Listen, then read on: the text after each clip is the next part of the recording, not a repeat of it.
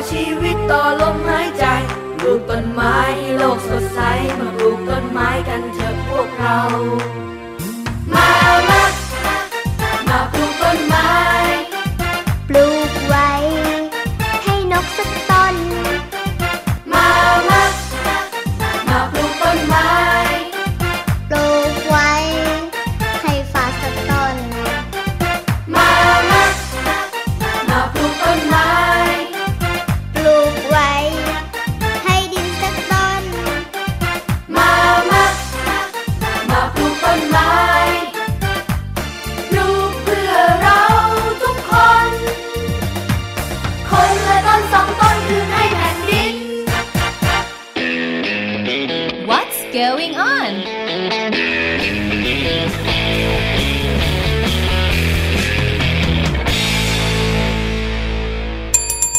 มาถึงแล้วครับช่วง What's Going On ช่วงแรกของรายการเรานะครับ เจอกันกับข่าวสารที่อัปเดตกันทุกทุกวันเลย ช่วงนี้บางข่าวเนี่ยจะว่าไปอัปเดตหรือเปล่าก็ไม่เชิงนะ แต่เป็นข่าวที่บางทีบอกแนวทางการปฏิบัติ บอกข้อเท็จจริงบางอย่างที่หลาย ๆ คนอาจจะยังไม่รู้ค่ะข่าวแรกในวันนี้นะครับเกี่ยวข้องกันกับอุปกรณ์ชนิดหนึ่งอ่าที่หลาย ๆ คนนี่นะครับเอาติดตัวกลายเป็นอวัยวะอีกชิ้นหนึ่งที่ห่าง กายไม่ได้เลยโอ้โหนะครับรู้เลยค่ะ ไม่หน้ากากอนามัยก็ต้องเป็นเจลแอลกอฮอล์หรือใช่ว่าเป็นอ่าเขาเรียกว่าสเปรย์สเปรย์แอลกอฮอล์แน่ๆเหมือนเลที่ยพี่แนนทำเสียงเมื่อกี้เอ้ยนี้เมื่อกี้พี่แนนฉีดใส่พี่หลุยเลยนะคะอ้าวเหรออ๋อไม่ได้ไม่ได้รู้สึกสะอาดขึ้นมาทันทีเรื่องนี้นะครับมีทั้งเรื่องที่คนเนี่ยโอ้โหให้ความสนใจค่ะแล้วก็บางคนก็ให้ความกังวลครับอืมเพราะแน่นอนเมื่อพูดถึงแอลกอฮอล์เนี่ยนะครับคนก็มักจะนึกถึงสิ่งที่สามารถ ติดไฟได้ใช่อันี้คือนอกเหนือจากความสะอาดนะที่แอลกอฮอล์จะให้เรา แต่หลายคนก็คิดว่าเฮ้ยแอลกอฮอล์เนี่ยมันอยู่ในเหมือนเตาเขาเรียกอะไรนะตะเกียง ถ้าโรงเรียนไหนนะครับเด็กๆ ได้เคยทดลองวิทยาศาสตร์แล้วเนี่ยแล้วมีการใช้ตะเกียงแอลกอฮอล์ก็จะรู้ว่าแอลกอฮอล์เนี่ยสามารถติดไฟได้อืม เราเนี่ยเคยอ่านข่าวแล้วนะคะ พี่หลุยครับที่เหมือนเขาเนี่ยใช้แอลกอฮอล์ทำความสะอาดในครัวอืมเสร็จแล้วเหมือนเปิดเตาแก๊สปุ๊บ โอ้โหพรึบไปหมดเลยพรึบเลยค่ะ เออ ปรากฏว่านะครับ เรื่องนี้ก็เลยเกิดความกังวลขึ้นในบรรดาหลาย ๆ บ้านนะครับ ไม่ว่าจะเป็นคุณแม่ก็ดีหรือว่าเด็ก ๆ ก็ดีค่ะเคยได้ยินมาว่าเอ๊ะแอลกอฮอล์ติดไฟได้ อย่างเงี้ยถ้าเราใช้แอลกอฮอล์ฉีดมือเราบ่อยๆจะติดไฟง่ายไหม หรือถ้าแอลกอฮอล์เนี่ยอยู่ในรถของคุณพ่อคุณแม่แล้วจอดกันไว้ค้าแล้วงร้ทั้องนวันมาก แดดก็ร้อนอืมในรถก็ร้อน จะทำให้แอลกอฮอล์ติดไฟขึ้นมาไหมอืมอ่าเรื่องนี้นะครับก็เลยมีเรื่องของการให้ความรู้ แล้วก็ให้ข้อเท็จจริงนะครับค่ะจากอาจารย์ท่านหนึ่งนะครับ ซึ่งเป็นที่รู้จักกันดีเลย ที่เกี่ยวข้องกับเรื่องราวของวิทยาศาสตร์ ก็คือรองศาสตราจารย์ ดร เจษดาเด่นดวงบริพันธ์นะครับ ท่านอยู่ที่ภาควิชาชีววิทยา คณะวิทยาศาสตร์ จุฬาลงกรณ์มหาวิทยาลัยครับท่านได้เขียนใน Facebook ของท่านเลยนะครับ บอกว่า เจลแอลกอฮอล์เนี่ยเก็บไว้ในรถยนต์ ถ้าไม่มีเปลวไฟอยู่แล้วเนี่ยก็ไม่สามารถติดไฟได้นะครับอืมอ่านะครับ ก็ก่อนหน้านี้เคยมีคลิปการทดลองที่อาจจะเป็นการทดลองที่ไม่ถูกต้องนะครับการทดลองนั้นนะครับเขาบอกว่ามีการเอาเจลแอลกอฮอล์มาหยดไว้ แล้วก็ลองจุดไฟด้วยไฟแช็กซึ่งดูเหมือนจะไม่ติดไฟเนาะดูเหมือนกับมองไม่เห็นเปลวมองไม่เห็นไฟเปลวไฟ แต่พอเอากระดาษทิชชู่ไปจ่อปรากฏว่าไฟติดลุกขึ้นมาเฉยเลยอืมแล้วคลิปการทดลองนั้นก็เตือนว่าอย่าเก็บ เจลแอลกอฮอล์ไว้ในรถยนต์นะ เดี๋ยวจะลุกไหม้เป็นอันตรายได้โอ้แต่ในความเป็นจริงแล้วนะครับ อาจารย์เจษดาบอกว่า ถึงแม้ว่าเราจะไม่เห็นว่าไฟลุกติดโชดช่วง แต่ไอระเหยของแอลกอฮอล์ที่ออกมาจากเนื้อเจลเนี่ยก็สามารถติดไฟได้อืมนะครับดังนั้นจริง ๆ แล้วที่จุดไฟด้วยไฟแช็กมีการติดไฟของแอลกอฮอล์นั้นอะเกิดขึ้นมาแล้วค่ะเพียงแต่ว่ามองไม่ค่อยเห็นชัดอืมพอเอากระดาษทิชชู่เข้าไปจ่อใส่ทิชชู่มันก็เลยติดไฟขึ้นมาได้อ่านะครับ แต่อาจารย์บอกว่าย้อนกลับมาที่การเก็บเจลแอลกอฮอล์ในรถยนต์นะครับ ถ้าแอลกอฮอล์อยู่ในภาชนะปิดมิดชิด และไม่มีเปลวไฟประกายลามมาโดน เจลแอลกอฮอล์นั้นก็จะไม่ได้ลุกไหม้รถยนต์อย่างที่กังวลกันอืมใช่ไหมก็คือไม่ใช่ร้อนเกินไปอยู่ดีก็ไฟมันก็ พรึบใช่ขึ้นมาไม่ใช่ว่าอากาศร้อนปุ๊บเจลกลายเป็นไฟไม่ใช่อย่างนั้นนะครับ เป็นเพราะเขามีการจุดไฟมาก่อนค่ะนะครับ ก็เลยทำให้เจลเนี่ยสามารถยังคงให้ไฟนั้นลุกต่อไปได้อืมก็เหมือนตะเกียงแอลกอฮอล์ที่อยู่ในห้องทดลองวิทยาศาสตร์ที่โรงเรียนนั่นเอง อ๋อ จริง ๆ แล้วมันคือการเข้าใจผิดใช่ไหมคะพี่หลุย ใช่ไอ้ครับเจลแอลกอฮอล์ที่เขาทดลองด้วยกันจุดไฟแล้วเอาทิชชู่ไปโดนไปจ่อนะจริง ๆ แล้วมันก็ติดไฟแหละ แต่ว่ามันก็ไม่เกี่ยวกับการที่ความร้อนในรถถูกเป็นต้องคนคละรับเรื่องกันนั่นถูกเป็นไหมเพราะคะการจุดไฟให้เขาแล้วนั่นเองก็เลยมีอืมเปลวไฟเกิดขึ้นนะครับ แต่ครับอาจารย์เจษดาก็บอกว่ายังไงก็ตามการเก็บแอลกอฮอล์ไว้ในที่ร้อน เช่น รถยนต์ที่ตากแดดเนี่ยก็อาจจะทำให้เกิดการระเหย รั่วซึมของแอลกอฮอล์ออกจากภาชนะมาได้อืมแล้วก็ทำให้ความเข้มข้นของแอลกอฮอล์นั้นเจือจางลงไป ก็เลยไม่ควรจะเก็บในที่ร้อนๆนะครับอ๋อหมายความว่าแอลกอฮอล์ของใครที่แบบบางทีมีเป็นขวดเป็นถังอะไรอยู่เงี้ยแล้วเอาไปเก็บไว้ในรถ แล้วรถก็ดันจอดอยู่ในที่ร้อนเนี่ยค่ะอาจจะทำให้เจลแอลกอฮอล์หรือแอลกอฮอล์น้ำนั้นนะครับลดคุณภาพลงอืมนะครับเพราะว่ามันเจือจางไป จริง ๆ แล้วแค่แบบไม่ต้องในรถก็ได้ใช่ไหมคะอืมพี่หลุยถ้าสมมติเราดันเอาไปวางไว้แล้วมันตากแดดครับแล้วเกิดความร้อน อันนี้ก็อาจจะทำให้มันระเหยเข้าไปได้เหมือนกันใช่เกิดเป็นการเจือจางนะครับอืมเพราะไปอยู่ในที่ร้อนค่ะนะครับ ก็เลยระเหยออกไปนั่นเองล่ะครับอืมต้องขอบคุณอาจารย์เจตมากมากๆเลยนะคะ ใช่แล้วก็ข่าวนี้มาจาก Daily News นะ จริง ๆ เป็นข่าวของสัปดาห์ที่แล้วครับค่ะเชื่อว่ายังมีหลาย ๆ คนยังไม่เคลียร์ในเรื่องนี้กันก็เลยเอามาเล่าให้ฟังก่อน มาถึงข่าวต่อไปกันดีกว่าค่ะน้องๆคะเราจะมาพูดถึงเกี่ยวกับมาตรการการอยู่ในบ้านห้ามออกไปอีกแล้วอ๋อที่เราเคยเล่า social ว่า distancing อ่าไม่ไม่อยากให้ออกมาบางประเทศนี่ถึงกับเอาไม้ไล่ตีก็มีอืมบางประเทศเอาสิงโตออกมาอะอันนั้นเป็นข่าว fake news ใช่ไหมคะพี่หลุยที่เขาพูดถึงเคอร์ฟิวใช่ไหมครับอ่าจะต้องมีกำหนดเวลาว่าหลังเวลานี้ห้ามคนออกจากบ้านเด็ดขาด ใช่ ทีนี้แหละค่ะมีอยู่ทวิตเตอร์หนึ่งเขาได้นำภาพนำคลิปวิดีโอเนี่ยค่ะมาได้แชร์กันแล้วก็เป็นข่าวนะคะ ก็คือเป็นคลิปวิดีโอที่อยู่ในความมืดแล้วค่ะพี่หลุยตอนกลางคืนครับ มีคนกำลังเดินเดินๆอยู่ค่ะพี่หลุย สักพักหนึ่งเนี่ยเหมือนมีเราจะเรียกว่าอะไรดีคะน้องๆจะกลัวหรือเปล่า ผี แล้วก็กระโดดเข้ามาผีแล้วก็อยู่ในคลิปเนี่ยนะมีคนแตกตื่นวิ่งไปเลยค่ะพี่หลุยโอ้ยแค่เห็นว่าผีอยู่ในคลิปนี่พี่หลุยส์ก็ไม่เชื่อแล้วล่ะครับโหจริง ๆ แล้วค่ะ ไม่ใช่ผีจริง ๆ ค่ะ แต่ว่าเป็นเจ้าหน้าที่ค่ะที่ประเทศอินโดนีเซียค่ะ ที่เขาเนี่ยนะคะ ปลอมตัวเป็นผีตอนในตอนกลางคืนค่ะพี่หลุยแล้วเขาก็ไปแอบอยู่ พอมีคนที่เขาฝ่าฝืนที่เขาไม่ยอม ที่เขาไม่ยอมเข้าไปอยู่ในบ้านตอนกลางคืนเนี่ยนะคะครับเดินผ่านมา เขาก็กระโดดเข้ามาหาแล้วทุกคนก็คือวิ่งหนีออกไปหมดเลยถึงว่าเป็นผีจริง ๆ นั่นเองค่ะ อันนี้เจ้าหน้าที่เขาก็พยายาม อยากจะให้ทุกคนเนี่ยทำตามข้อบังคับ แล้วก็กฎระเบียบที่เขาอยากจะให้ทุกคนอยู่ในบ้านเพื่อต่อสู้กับโควิดเนี่ยเหมือนกันนะคะแสดงว่าในประเทศอินโดนีเซียเนี่ยมีคนที่เขาไม่เชื่อกฎระเบียบนี้อืมพอถึงเวลาเคอร์ฟิวแล้วยังออกมาเดินเล่นข้างนอกบ้าน ใช่แล้วค่ะอืมแต่ว่าคลิปวิดีโอนี้นะคะ ถูกอ่าเผยแพร่จากสำนักข่าวของเกาหลีใต้ค่ะ พี่หลุย งง คือสำนักข่าวเกาหลีใต้เอาข่าวของประเทศอินโดนีเซียมาออกใช่แล้ว แล้วพี่แนนอะจากประเทศไทยก็เอามาเล่าอีกทีหนึ่งโอ้โหงงไปหมดเลยค่ะ แต่เอาเป็นว่าคือเขาได้ใช้มาตรการที่มันไม่ได้รุนแรง หรือว่ามันไม่ได้ทำให้ถึงแก่ความเจ็บปวด โอ้โห ถูกไหมคะแต่ว่าถึงแก่ความตกใจเหมือนกันนะครับ แต่ว่าตกใจมากๆเลยค่ะ อยากให้น้องๆได้ดูคลิปมากๆเลย เป็นคลิปที่เหมือนเจ้าหน้าที่เนี่ยเขาใส่ชุดสีขาวห่ออมตัวเหมือนเป็นแบบห่อศพอะค่ะพี่หเอลุอยเหมือนวิญญาณเสร็จแล้วก็ไปยืนอยู่ข้างบนตรงคล้ายๆ เกือบถึงหลังคาครับสูงๆหน่อย เสร็จแล้วพอมีคนเดินมา เขาก็กระโดดลงมาจ๊ะเอ๋เป็นพี่หลุยพี่หลุยจะตกใจไหมตกคะใจสิคเอรับอ คือถ้าเกิดว่าเป็นในประเทศไทยเนี่ยก็ก็จะใช้วิธีการควบคุมช่วงเวลาเคอร์ฟิวค่ะด้วยการให้พี่ๆเจ้าหน้าที่ตำรวจเนี่ยนะครับน้าน้าลุงลุงๆที่เป็นตำรวจเนี่ย ออกมาช่วยดูแลตามท้องถนนอืมอาจจะตั้งด่านบ้าง ตั้งด่านบ้าง เห็นใครที่ยังคงขับรถไปมา หรือยังคงไม่ยอมเข้าบ้านก็จะตักเตือนค่ะแล้วก็บอกให้เข้าบ้านอืมแต่เจ้าหน้าที่ในอินโดนีเซียไม่ใช้วิธีนั้น ใช้วิธีปลอมเป็นผีเลยเออมาหลอกคนโอ้ยนี่ก็แสดงว่าคนอินโดนีเซียเนี่ยไม่กลัวเจ้าหน้าที่แต่กลัวใช่ผีเออโอ้โห ถือว่าเป็นไอเดียที่ดีสุดๆในไอเดียหนึ่งเลยนะคะนั่นนะสิครับไม่เหมือนในประเทศอินเดียนะ มีอืมใครเคยเห็นวิดีโอบ้างโอ้โหเป็นคลิปวิดีโอนะครับในประเทศอินเดียเนี่ยเจ้าหน้าที่เขาก็จะ ถือไม่เรียวอันยาวๆเลใช่ยใครไม่ยอมเข้าบ้านเหรอไม่เรียวฟาดก้นเลยอืมแล้วก็อีกโหดร้ายอีกอย่างหนึ่งค่ะก็คือ ไม่ใส่หน้ากากอนามัยครับเห็นเหมือนกันตีตีตีเสร็จแล้วก็บอกให้ไปซื้อร้านข้างหน้าเลย แล้วก็เออใส่ให้ดูตอนนั้นเลยโอ้โหแต่ละประเทศก็มีวิธีในการทำให้ คนเนี่ยอยู่ในกฎระเบียบแตกต่างกันนะครับ ค่ะอะมาถึงอีกหนึ่งข่าวครับ ได้ข่าวว่าพี่แนนมีข่าวที่เกี่ยวกับประเทศในอาเซียนมาอีกแล้ว ใช่ ถือว่าเป็นประเทศใกล้ๆบ้านเหมือนกันค่ะครับแต่ว่าข่าวเนี้ยถือว่าเป็นข่าวที่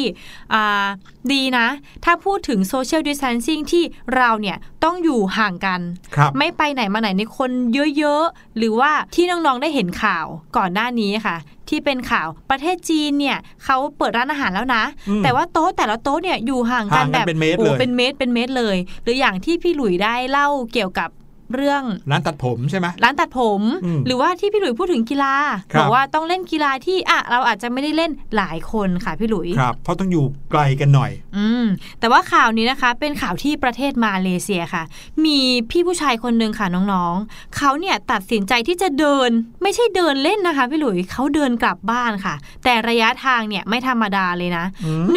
120 กิโลเมตรโอ้โห โอ้โหหนึ่งร้อยยี่สิบกิโลเมตรเลยเหรอครับอืมโอ้ว้าว จะบอกว่าแค่ขับรถเนี่ย 120 กิโลเมตร ก็ใช้เวลากันถึงเกือบ 2 ชั่วโมงแล้วนะ ใช่ค่ะ แต่นี่เดินเหรอครับทำไมเขาต้องเดินด้วยล่ะครับ ต้องเล่าให้ฟังดีกว่าค่ะว่า พี่คนนี้นะคะเป็นหนุ่มเป็นชายมาเลเซียที่มีอายุ 34 ปีแล้วครับเขาค่ะ เพิ่งกลับมาจากการทำงานที่ประเทศญี่ปุ่นค่ะอ๋อพอมาถึงสนามบินที่มาเลเซียเนี่ยเขาก็ผ่านจุดตรวจคัดกรองโควิด เบื้องต้นในสนามบิน แล้วก็ตรวจอย่างละเอียดอีกครั้งที่โรงพยาบาลควีนอลิซาเบธค่ะ แต่ว่าก็ไม่พบว่ามีเชื้อ โควิดนะคะพี่หลุยครับ แต่ว่าด้วยความที่ตัวเขาอะค่ะเขาคิดว่าเขาอาจจะเป็นพาหะหรือเปล่าไปให้คนอื่นอ๋อเขาก็เลยตัดสินใจที่จะเดินจากสนามบินไปยังบ้านของเขาค่ะอืมที่ไกลถึง 120 กิโลเมตรค่ะ โดยจริง ๆ แล้วเขาอะก็ให้กระเป๋าอะกับญาติของเขาอะเอากลับไปแล้วแต่ว่าดี๋ยตัวนะเขาเนี่ยเดิญานติไปมารับ ใช่ที่สนามบินอืมแต่ว่าฝากเฉพาะกระเป๋ากลับไป ใช่ส่วนเขาไม่ยอมขึ้นรถไปด้วขยอค่ะเดินกลับ ใช่แล้วค่ะโอ้โหเดี๋ยวนะคิดอย่างนี้ได้ไงเนี่ยอืมเขาก็ค่อยๆเดินไปละค่ะ พี่หลุย ระหว่างทางค่ะพี่หลุย เดินเดินอยู่อยู่ดีๆ มีน้องหมาตัวหนึ่งอะ มาเดินด้วย เดินไปส่งถึงบ้านเขาเลย โอ้โหโอ้โหถือว่าอยู่ดีๆ มีเพื่อนร่วมทางไปด้วยนะคะ แล้วเขาเนี่ยพี่คนนี้เขาก็เดินใช้เวลาเดินทั้งหมด 3 วันเลยพี่หลุยครับ แล้วเวลาพักเขาก็จะแวะพักตามป้ายรถเมย์แต่ในข่าวเขาก็ไม่ได้บอกว่าเขานอนที่ไหนนะคะพี่หลุยอืมน้องใช้เวลาตั้ง 3 วันพี่หลุยว่าจะต้องมีการนอนพักบ้างแหละอืมอาจจะไปเช่าโรงแรมที่อยู่ริมทางหรือเปล่านะฮะอืมแต่ก็น่าแปลกเหมือนกันนะ ที่ต้องใช้เวลาในการเดินทางถึง 3 วัน เพราะว่าต้องการที่จะอยู่ไกลจากคนอื่นๆเลยใช้วิธีการเดินเอา ใช่ค่ะพอมาถึงบ้านแล้วเขาก็ยังจะแยกตัวจากครอบครัวอีกต่างหากเพื่อให้แน่ใจแบบแน่นอนมากๆว่าอืมตัวเขาเนี่ยไม่ได้เป็นพาหะให้คนอื่นค่ะอืมสุดยอดเลยอันนี้เป็นความรับผิดชอบจริง ๆ เลยนะใช่ค่ะเออแต่ว่าถ้าเกิดว่าเป็นความคิดเห็นส่วนตัวของพี่หลุยนะครับพี่หลุยมองว่าเขาเนี่ยก็มีความรับผิดชอบนั่นแหละอืมแต่ว่าใช้วิธีการเดินกลับบ้านเนี่ยต้องมีความอดทนเป็นอย่างมากด้วยนะ โอ้โหเออพี่หลุยคะ120 กิโลเมตรเนี่ยครับมันเป็นการเดินที่ โอ้โหยิ่งกว่าการออกกำลังกายคือใช่เลยคำว่าออกกำลังกายไปแล้วนะต้องใส่รองเท้าผ้าใบที่ดีพอสมควรเลยแหละถึงจะเดินโดยที่เท้าไม่เป็นอันตรายไม่บาดเจ็บนะครับใช่ค่ะจริงๆแล้วเนี่ยแค่นั่งรถส่วนตัวที่ญาติมารับเนี่ยกลับไปค่ะถึงบ้านได้เนี่ยก็น่าจะโอเคแล้วนะอืมเพราะว่า 120 กิโลเมตรก็ใช้เวลาไม่น่าจะเกิน 2 ชั่วโมงค่ะนะแต่ก็แน่ละคนที่เสี่ยงก็คือญาติที่มารับนั่นเองใช่นะครับโอ้โห ต้องขอปรบมือดีกว่านะให้กับผู้ชายคนนี้ อันนี้ก็ไม่แน่ใจว่าเป็นการปรบมือด้วยความ ชื่นชมหรือว่าเป็นการให้กำลังใจเนาะปรบมือค่ะ สุดยอดมากๆเลยนะครับ ก็เป็นอีกหนึ่งเรื่องราวที่เอ่อเอามาแบ่งปันกันเนาะ อันนี้อืมขึ้นอยู่กับวิจารณญาณของแต่ละคนค่ะนะครับบางคนก็อาจจะมีความรับผิดชอบต่อสังคม แต่ว่าอืมไม่ได้ขนาดนี้ คนนี้ที่ถือว่าสุดยอดจริง ๆ นะครับค่ะเอาละมาถึงข่าวสุดท้ายก่อนที่เราจะ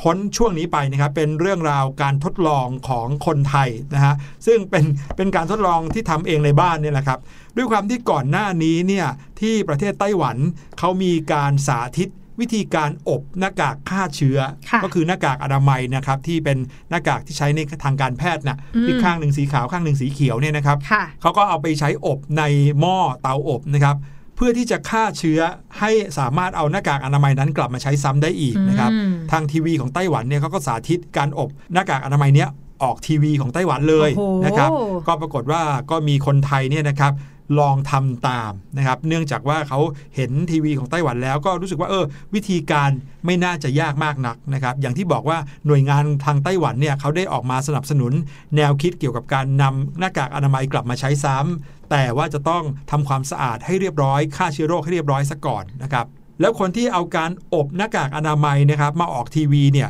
เป็นถึงผู้อำนวยการสำนักงานคณะกรรมการอาหารและยาของไต้หวันเลยโอ้โหนะถือว่าเชื่อถือได้สุดมาพร้อมกันกับ ผู้อำนวยการศูนย์ควบคุมโรคติดต่อเลยๆโอ้โหเรียกได้ว่าน่าเชื่อถือมากๆนะครับ ทั้งสองท่านเนี่ยเขาสาธิตวิธีการอบหน้ากากอนามัยที่ถูกต้อง เพื่อฆ่าเชื้อโรคหลังจากที่ใช้งานแล้ว โดยการที่เขาเนี่ยนำตะแกรงเหล็กมารองนะครับในหม้อใบหนึ่ง แล้วก็เอาหน้ากากนะวางในหม้อนั้นอีกชั้นหนึ่ง จากนั้นก็ปิดหม้อหุงข้าวอันนั้น พร้อมกับกดหุง รอประมาณ 3 นาทีนะครับอืมหลังจากที่อบเรียบร้อยแล้ว พวกเขาก็แนะนำว่าให้ปล่อยทิ้งไว้อีกสัก 5 นาที ก่อนที่จะนำหน้ากากออกมาใช้งาน เพื่อให้ครบตามกระบวนการการฆ่าเชื้อนะนะครับแล้วก็อย่างที่พี่หลุยได้เกริ่นไปตั้งแต่ต้นว่า คนไทยเรานะครับก็มีคนคนหนึ่งเขาเห็นทีวีนี้ทดสอบค่ะการอบ หน้ากากอนามัยนี้เขาก็เลยลองมาทำดูบ้างนะครับอืมใน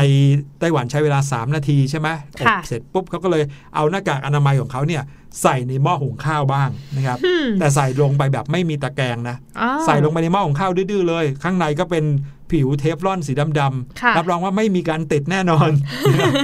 ก็เสร็จแล้วก็กดหุงปิดไว้3นาที เปิดมาปรากฏว่า อือหือสะอาดเอี่ยมเลยใช่ไหมคะ พี่หลุย หน้ากากอนามัยละลายติดหม้อเลยครับโอ้โหเอ้าทำไมถึงเป็นอย่างนั้นล่ะคะแต่จากภาพข่าวนะครับ คือข่าวเนี้ยมาจากใน Facebook นะครับค่ะภาพข่าวนี้เขาก็แสดงให้เห็นว่าผู้ชายคนเนี้ย คนไทยเนี่ยที่เขาได้เอาหน้ากากอนามัยไปอบในหม้อหุงข้าวของเขาเนี่ยเขาก็วางลงไปดื้อๆ โดยไม่ได้มีตะแกรงเอามารองไว้ก่อน อ๋อ อย่างที่ไต้หวันเนี่ยเขามีตะแกรงเลย ใช่ครับ แล้วก็คิดว่าน่าจะเป็นเพราะสาเหตุนี้ด้วยนะครับ ที่ทำให้หน้ากากอนามัยของเขาละลายติดหม้อไปเลยนะครับ เพราะฉะนั้นก็เลยได้เอาเรื่องนี้มาเป็นอุทาหรณ์นะครับ แล้วก็มาบอกกล่าวกับครอบครัวที่ ฟังรายการเสียงสนุกอยู่ตอนนี้ แล้วเกิดอยากจะลองใช้วิธีนี้ดูบ้าง ก็ต้องบอกว่าตะแกรงที่จะเอาไว้ใช้รองหน้ากากอนามัยในหม้อเนี่ยมีค่ะความจำเป็นนะครับอืมไม่อย่างนั้นเดี๋ยวมันก็จะละลาย แต่พี่หลุยมองว่าอาจจะเป็นด้วยเรื่องของวัสดุที่ใช้ผลิตหน้ากากอนามัยด้วยเหมือนกันนะอ๋อเพราะว่าเราไม่รู้เลยว่าแต่ละที่เนี่ยเขาผลิตแตกต่างกันแล้วค่ะที่ไหนเขาผลิตเอาวัสดุที่ดีมีคุณภาพแค่ไหนมาใช้ ก็เป็นข่าวเอามาบอกเล่ากันในช่วง What's, What's Going, going On on ครัค่ะบ เดี๋ยวเราไปพักฟังเพลงพอๆสักครู่ดีกว่า ช่วงหน้าพี่ลูกเจี๊ยบเนี่ยรอเราอยู่อีกแล้วค่ะ ในช่วงรู้หรือไม่ค่ะ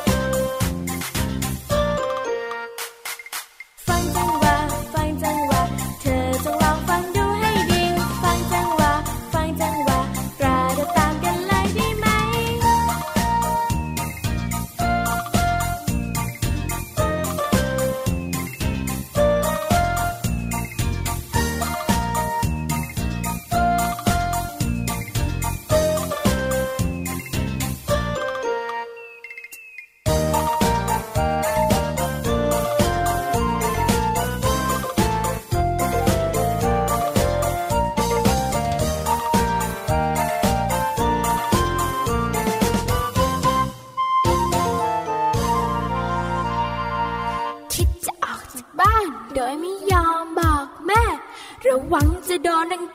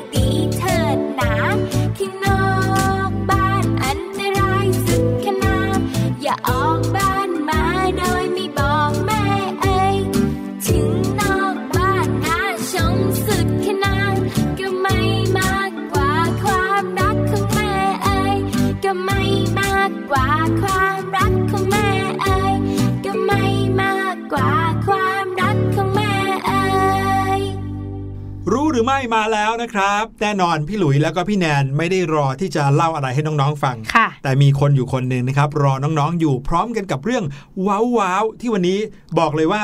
มาเปลี่ยนความคิดของพี่หลุยอีกแล้ว เอาอีกแล้วพี่ลูกเจี๊ยบ เปลี่ยนความเชื่อและความรู้ทั้งหมดของพี่หลุยนะครับเขาบอกว่าวันหนึ่งวันเนี่ยอะ ถามพี่แนนก่อนวันหนึ่งวันมีกี่ชั่วโมง 24 ชั่วโมงสิคะ แต่พี่ลูกเจี๊ยบเถียงครับ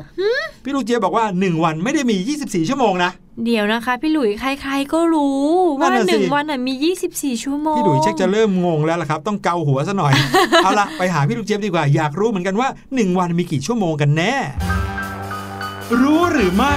กับพี่ลูกเจี๊ยบ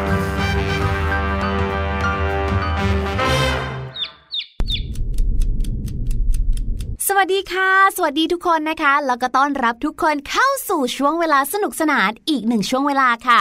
นั่นก็คือช่วงรู้หรือไม่กับพี่ลูกเจี๊ยบนั่นเอง วันนี้พี่ลูกเจี๊ยบจะชวนทุกคนมาพูดคุยถึงเรื่องของเวลาค่ะและหลายคนอาจจะบอกว่าโอ้โหมาชวนคุยอะไรเรื่องนี้ เป็นเรื่องที่เราเนี่ยนะไม่มีเลยเวลา และอีกหนึ่งอย่างค่ะ บางคนบอกว่าเวลาของเรานั้นไม่เท่ากัน จริงหรือไม่ใช่หรือมั่วนะคะวันนี้พี่ลูกเจี๊ยบจะมา confirm ให้ค่ะ ตามที่เราเข้าใจกันนะคะแล้วก็เรียนกันมาตั้งแต่เด็กเลยเนาะก็คือว่า 1 วันเนี่ยนะคะ ใน 1 วันเนี่ยเรามีเวลาทั้งหมด 24 ชั่วโมง ถูกไหม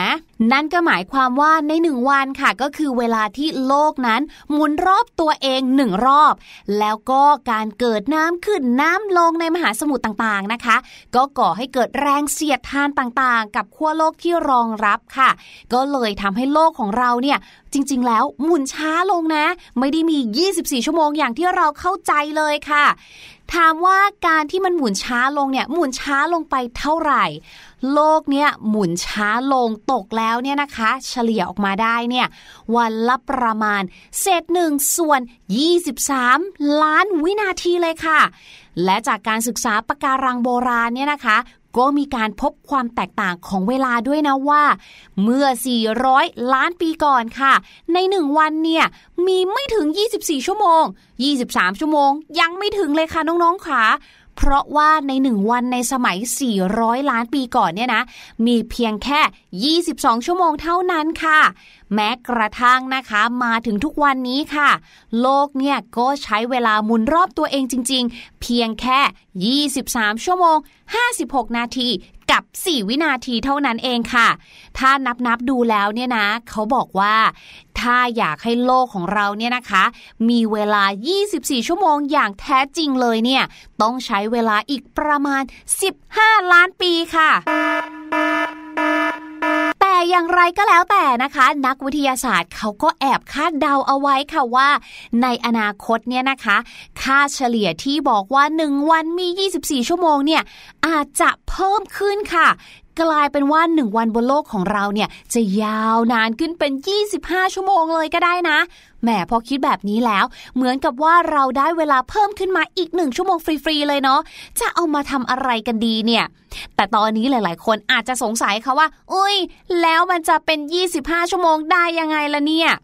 จากการศึกษาความสัมพันธ์ระหว่างโลกกับดวงจันทร์ค่ะ นักวิทยาศาสตร์เขาบอกว่าเขาเห็นเลยนะว่า จากระยะห่างระหว่างโลกกับดวงจันทร์ เมื่อประมาณ 1.4 พันล้านปีก่อนเนี่ยนะ 1 วันบนโลกเมื่อ 1.4 ล้านปีก่อนเนี่ยค่ะ อาจจะมีระยะเวลาเพียงแค่ 18 ชั่วโมง 41 นาทีเท่านั้นค่ะ แต่เมื่อดวงจันทร์เนี่ยนะมีระยะทางที่ไกล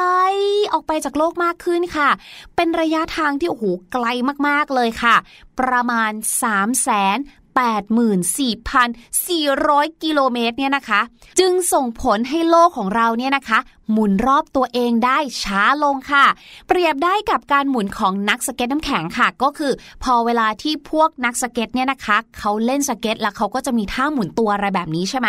เขาก็จะเก็บแขนไว้ที่หน้าอกของตัวเองค่ะ จะได้ทำให้มีความเร็วในการหมุนเนี่ยสูงมากขึ้น แต่เมื่อไหร่ก็ตามถ้านักสเก็ตเนี่ยนะคะเขาเหยียดแขนหรือขาออกไป ความเร็วในการหมุนของเขาเนี่ยก็จะค่อยๆ ลดลงหรือว่าช้าลงค่ะ ตามการคำนวณของคุณสตีเฟนเมเยอร์นะคะ ซึ่งเขาเนี่ยนะคะเป็นศาสตราจารย์ในสาขาธรณีศาสตร์ค่ะ คุณสตีเฟนบอกว่า ดวงจันทร์เนี่ยนะกำลังเคลื่อนที่ไกลออกไปจากโลก ด้วยอัตรา 3.82 เซนติเมตรต่อปีค่ะทำให้ในแต่ละวันของโลกเนี่ยนะ ยาวนานขึ้น 2 ค่ะ แต่ 2 อันนี้ไม่ใช่ 2 วินาทีนะ น้อยกว่าหน่วยวินาทีอีก เขาเรียกว่า มิลลิวินาทีค่ะ เจ้า 2 มิลลิวินาทีเนี่ยนะคะ เกิดขึ้นในแต่ละศตวรรษค่ะ ด้วยเหตุนี้นะคะก็เลยอาจจะทำให้เราเนี่ยใช้เวลาประมาณ 200 ล้านปีค่ะ ก่อนที่จะครบ 1 ชั่วโมง ซึ่งสิ่งนี้นะคะอาจจะทำให้ความรู้ที่เราเคยเรียนกันมาว่า 1 วันมี 24 ชั่วโมงเนี่ย เปลี่ยนไปในอนาคตอย่างแน่นอนก็คือ 1 วันจะมี 25 ชั่วโมงค่ะ แต่สิ่งที่น่าสนใจนะคะ ไม่ได้มีแค่นี้ค่ะ เพราะคุณสตีเฟนเนี่ยนะเขาทำตารางออกมาให้เราดูด้วยนะว่า ในขณะที่โลกของเราเนี่ยนะคะ 1 วันมี 24 ชั่วโมง ดาวดวงอื่นๆ เนี่ยในหนึ่งวันเขาใช้เวลากันกี่ชั่วโมง หรือว่ามีกี่ชั่วโมงกันบ้างค่ะ พี่ลูกเจี๊ยบขอยกตัวอย่างแบบนี้ละกัน ดาวนะคะที่ในหนึ่งวันมีหลายชั่วโมงมาก ๆ เลยคือ ดาวศุกร์ค่ะ มีตั้ง5,000 832 ชั่วโมงเนี่ยโอ้โห ถ้าไปอยู่บนดาวศุกร์เนี่ยนะ เราจะทำอะไรบ้างเนี่ย เรียกว่ากิจกรรมที่ทำเนี่ย คงหลายอย่างมากจนเบื่อกันไปเลยแหละค่ะ ส่วนดาวนะคะที่มีจำนวนชั่วโมงในหนึ่งวัน ใกล้เคียงกับโลกของเรามากที่สุด ก็คือดาวอังคารนั่นเองค่ะ เพราะว่าในหนึ่งวันเนี่ยมี 25 ชั่วโมง ส่วนดาวนะคะที่ในหนึ่งวันมีจำนวนชั่วโมงน้อยที่สุด ก็คือดาวพฤหัสบดีนั่นเองค่ะ มีแค่ 10ชั่วโมงเท่านั้นเอง ดังนั้นถ้าเราอยากให้แต่ละวันนะคะ หมดไปอย่างรวดเร็วค่ะ จะต้อง fly to ดาวพฤหัสบดีนั่นเองนะคะ แต่ถ้าวันหนึ่งอยากทำอะไรหลายอย่างเหลือเกินนู่นเลยค่ะ ขอเรียนเชิญไปที่ดาวศุกกันเลย แต่พี่ลูกเจี๊ยบว่าอยู่แบบพอดีพอดีเนี่ยนะ ไม่ต้องปรับตัวเยอะมาก ขออยู่ที่โลกของเราไปก่อนละกันนะ เป็นยังไงกันบ้างคะ กับเรื่องราวความรู้สนุกสนานที่นำมาฝากกันในวันนี้นะคะ ขอขอบคุณข้อมูลดีๆนะคะ จากเว็บไซต์ True ปลูกปัญญาค่ะ และบทความจาก NASA Space Place ด้วยนะคะ ส่วนวันนี้หมดเวลาของพี่ลูกเจี๊ยบแล้วเจอกันใหม่ครั้งหน้า สวัสดีค่ะ รู้หรือไม่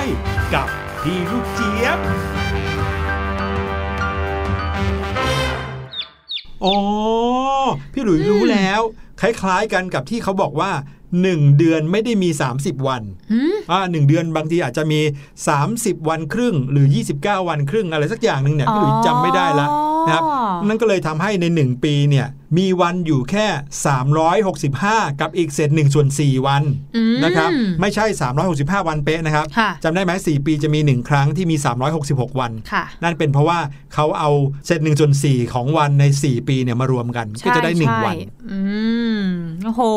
ขอบคุณพี่ลูกเจี๊ยบมาก ๆ เลยนะคะสำหรับข้อมูลว้าวว้าวว้าวว้าวทุกครั้งที่เราได้เจอพี่ลูกเจี๊ยบเลยเนาะพี่หลุยครับผม เดี๋ยวช่วงหน้ากลับมาชวนน้องๆเข้าห้องเรียนกัน วันนี้เรื่องราวของห้องเรียนสายชิลจะเป็นเรื่องที่ช่วยให้น้องๆ แล้วก็คุณพ่อคุณแม่เนี่ยมีอะไรทำกันในช่วงที่หยุดยาวแบบนี้ครับ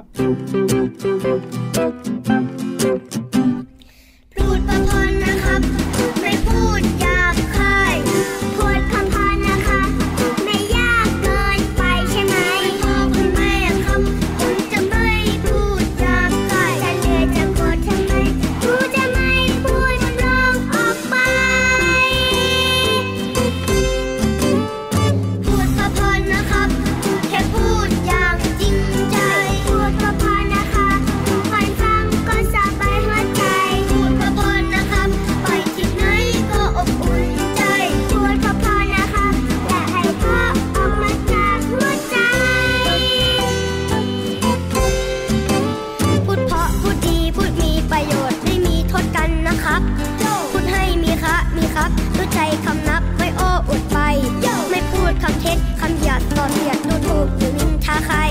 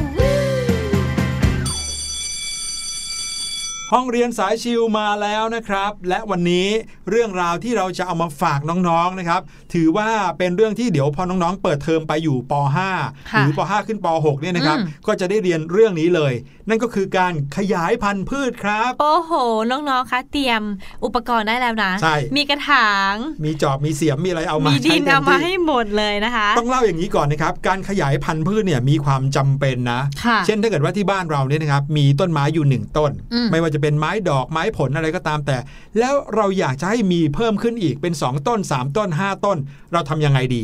อ่าถ้าเกิดว่าเป็นพี่แนนปกติแล้วทำยังไงครับ ต้นอะไรดีคะพี่หลุย ต้นอะไรก็ได้สมมติว่าอืมเอออยากได้ต้นนี้เพิ่มจังเลยทำยังไงดี ถ้าไม่ไปซื้อมาเพิ่มก็คือไปหาเมล็ดมาปลูกใช่ไหมอืมอันนี้เป็นวิธีง่าย ๆ ที่ใคร ๆ ก็รู้เลยอย่างพี่หลุยส์ก็คงจะใช้วิธีเดียวกันกับพี่แนนค่ะ แต่ความจริงแล้วนะครับ วิธีที่จะขยายพันธุ์พืช หรือทำให้พันธุ์พืชนั้นเพิ่มจำนวนได้ มีวิธีที่มากกว่านั้นอีกเยอะเลยอืมนะครับ การขยายพันธุ์พืชด้วยวิธีต่างๆเนี่ยแบ่งได้เป็น สองแบบแบบ แบบหนึ่งก็คือการขยายพันธุ์พืชโดยอาศัยเพศคำว่าขยายพืชแบบอาศัยเพศเนี่ยไม่ใช่อาศัยเพศของคนนะไม่ใช่ว่าพี่หลุยเป็นเพศชายขยายพันธุ์พืชได้ พี่แนนเป็นเพศหญิงขยายพันธุ์พืชไม่ได้ ไม่ใช่อย่างนั้นนะครับคำว่าอาศัยเพศเนี่ยให้เรานึกถึงเกสรครับอืมเกสรตัวผู้เกสรตัวเมียของพืชเนี่ยก็จะทำให้พืชเนี่ยสามารถขยายพันธุ์กันได้เหมือนกันค่ะนะครับแล้วก็อีกวิธีหนึ่งก็คือใช้ส่วนของเมล็ดที่เกิดจากการผสมเกสร ระหว่างเกสรเพศผู้และเกสรเพศเมีย โดยการนำมาเพาะในวัสดุเพาะ เช่นบางทีอาจจะเป็นกระถางทรายนะครับแกลบปุ๋ยคอกและดินอะไรแบบนี้ เอามาใช้เพาะเมล็ดได้ แต่วิธีเนี้ยมีข้อจำกัดก็คือ ถ้าไม่มีเมล็ด หรือถ้าไม่มีเกสรที่จะทำให้เกิดเมล็ด เราก็ค่ะไม่สามารถขยายพันธุ์ได้อืมเขาก็เลยมักจะใช้กันอีกวิธีหนึ่งก็คือ การขยายพันธุ์โดยไม่อาศัยเพศครับโอ้บ้านพี่แนนก็ทำด้วยนะคะอ่าแบบไม่อาศัยเพศคือ ใครจะเป็นเพศไหนก็ทำได้หมด ไม่ใช่ค่ะพี่หลุย ไม่ใช่ การขยายพันธุ์แบบไม่อาศัยเพศหมายถึงอะไรฮะการขยายพันธุ์แบบไม่อาศัยเพศก็คือ การขยายพันธุ์พืชเนี่ยนะคะ โดยการใช้ส่วนต่างๆของพืช อย่างเช่น การใช้รากลำต้น หรือว่าใบค่ะ ก็คือเอาส่วนต่างๆเนี่ยมาทำให้เกิดราก เสร็จแล้วก็นำส่วนเนี้ยไปลงไปปลูกอีกทีนึงค่ะพี่หลุยอืมก็คือว่า ทำให้เขาเจริญเติบโตกลายเป็นพืชอีกต้นหนึ่งได้ เหมือนให้เขาใช่แบ่งตัวกันเองออกมานะครับอืมซึ่งวิธีการขยายพันธุ์พืชแบบไม่อาศัยเพศเนี่ยนะครับ ก็มีหลายวิธีเลยนะ ไม่ว่าจะเป็นการปักชำการตอนกิ่ง การติดตา การทาบกิ่งสี่วิธีเนี้ยเป็นสี่วิธีที่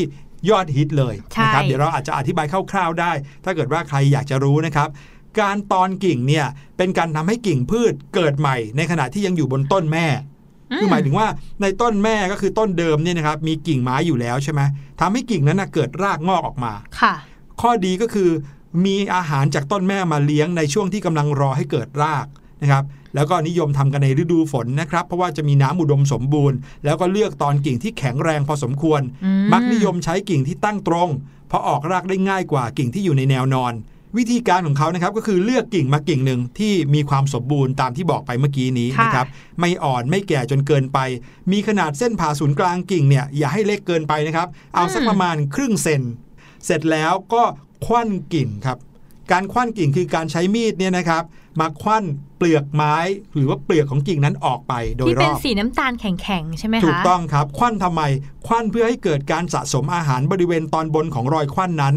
ความยาวของแผลที่ควันเนี่ยก็จะอยู่ประมาณ 1 นิ้วอืมจากนั้นก็ใช้มีดเนี่ยขูดเนื้อเยื่อด้านนอกออก เสร็จแล้วเราใช้สารเร่งรากนะครับ ปกติจะไม่ใช้ก็ได้ แต่ก็จะทำให้รากเนี่ยงอกออกมาได้ช้า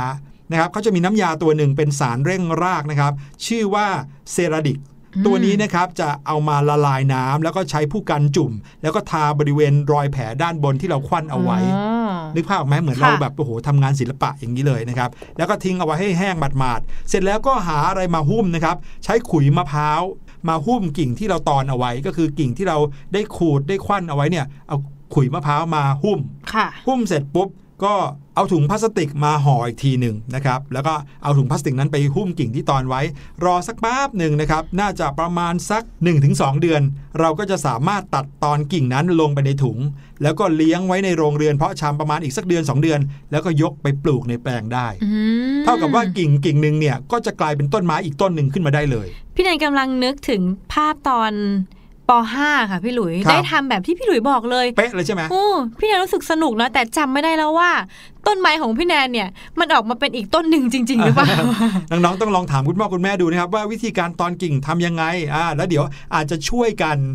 หาข้อมูลในอินเทอร์เน็ตเพิ่มก็ได้ค่ะเสร็จแล้วเราก็ลองมาทดลองจริงกันคุณพ่อน่าจะช่วยน้องๆได้นะครับ แต่ว่าค่ะพี่หลุยในปัจจุบันเนี่ยพี่แนนก็ได้ทำอีกแบบหนึ่งที่บ้านเลยครับก็คือการปักชำกิ่งเหรอ ก็คือพี่แนนเนี่ยจะใช้เป็นพืชผักสวนครัวค่ะ พี่หลุยครับพี่หลุยเคยใช้หรือเปล่า อย่างเช่น โหระพาครับกระเพรา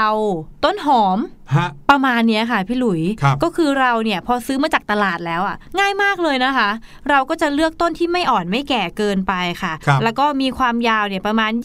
25-30เซนติเมตรนะโอ้ก็ประมาณหนึ่งไม้บรรทัดเนาะอืมตัดส่วนโคนของก้านค่ะ ให้เฉียงเฉียงๆนิดนึงค่ะพี่ครับหลุยทำมุม 45 องศานะคะ แล้วก็จริง ๆ แล้วของพี่แนนเนี่ยแค่ไปจุ่มไปแช่ในน้ำสักพักหนึ่งครับประมาณครึ่งวัน เสร็จแล้วก็ไปปักลงดินเลย แค่นั้นเลย อืม สักพักหนึ่งเลยค่ะ พี่หลุยอยู่ดีๆ ต้นเนี่ยโอ้โหออกมาโอ้อโหอกดอกเต็มไปหมดเลยใบเต็มแตกก้านโอ้โห ตอนเนี้ยต้นกระเพราหน้าบ้านพี่แนนอะครับใหญ่มากโอ้โห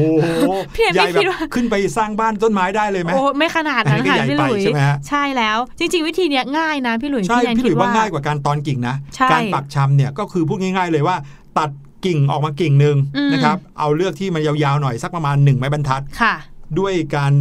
ตัดออกมาให้เป็นปากเฉียงอืมๆให้แหลมๆหน่อยเหมือนกับ ปลายไม้เสียบลูกชิ้นอย่างเงี้ยใช่ใช่เสร็จแล้วก็เอาที่เราตัดมานั้นไปแช่น้ำไว้ สักพักหนึ่งอ่าในน้ำนั้นก็อาจจะมีเหมือนกับสารเร่งให้เกิดรากเหมือนอย่างที่พี่หลุยเล่าไปอ่าใช่นะครับค่ะ เสร็จแล้วก็เอาไปปักลงดินแค่นั้นเลยอืมง่ายดายมากๆเลยนะครับ อันนี้น่าจะเหมาะกับพืชสวนครัวหรือว่าพืชที่มีลำต้นเล็กใช่ๆเพค่ะราะถ้าเกิดว่าเป็นลำต้นใหญ่ๆมันอาจจะปักแล้วยืนต้นอยู่ยากหน่อยอืมนะครับ อันนี้เป็นวิธีง่าย ๆของการขยายพันธุ์พืชนะครับ ซึ่งก็สนุกนะจะบอกให้ใช่นอกจากสนุกแล้วเรายังได้พืชได้ต้นไม้เพิ่มมากขึ้นในบ้านด้วยอย่างนะถ้าครับ พืชผักสวนครัวในช่วงนี้นี่สบายเลยค่ะพี่อืมหลุย ปลูกเสร็จปุ๊บรออีกแป๊บนึงเนี่ยเราได้กินและไม่ต้องไปถึงตลาดเลย ใช่ครับนั่นก็คือสิ่งที่นำมาฝากกันนะ ในช่วงห้องเรียนสายชิวในวันนี้ใช่แล้วน่าจะค่ะเอาไปเป็นกิจกรรมที่ทำกันได้ ในช่วงที่ยังหยุดอยู่บ้านในช่วงโควิดแบบนี้ครับอืมใช่แล้ว วันนี้เราทั้งสองคนต้องขอตัวลาไปก่อนแล้วค่ะ เพราะว่าหมดเวลาแล้วเนาะพบกันใหม่ในวันพรุ่งนี้ สวัสดีครับ สวัสดีค่ะ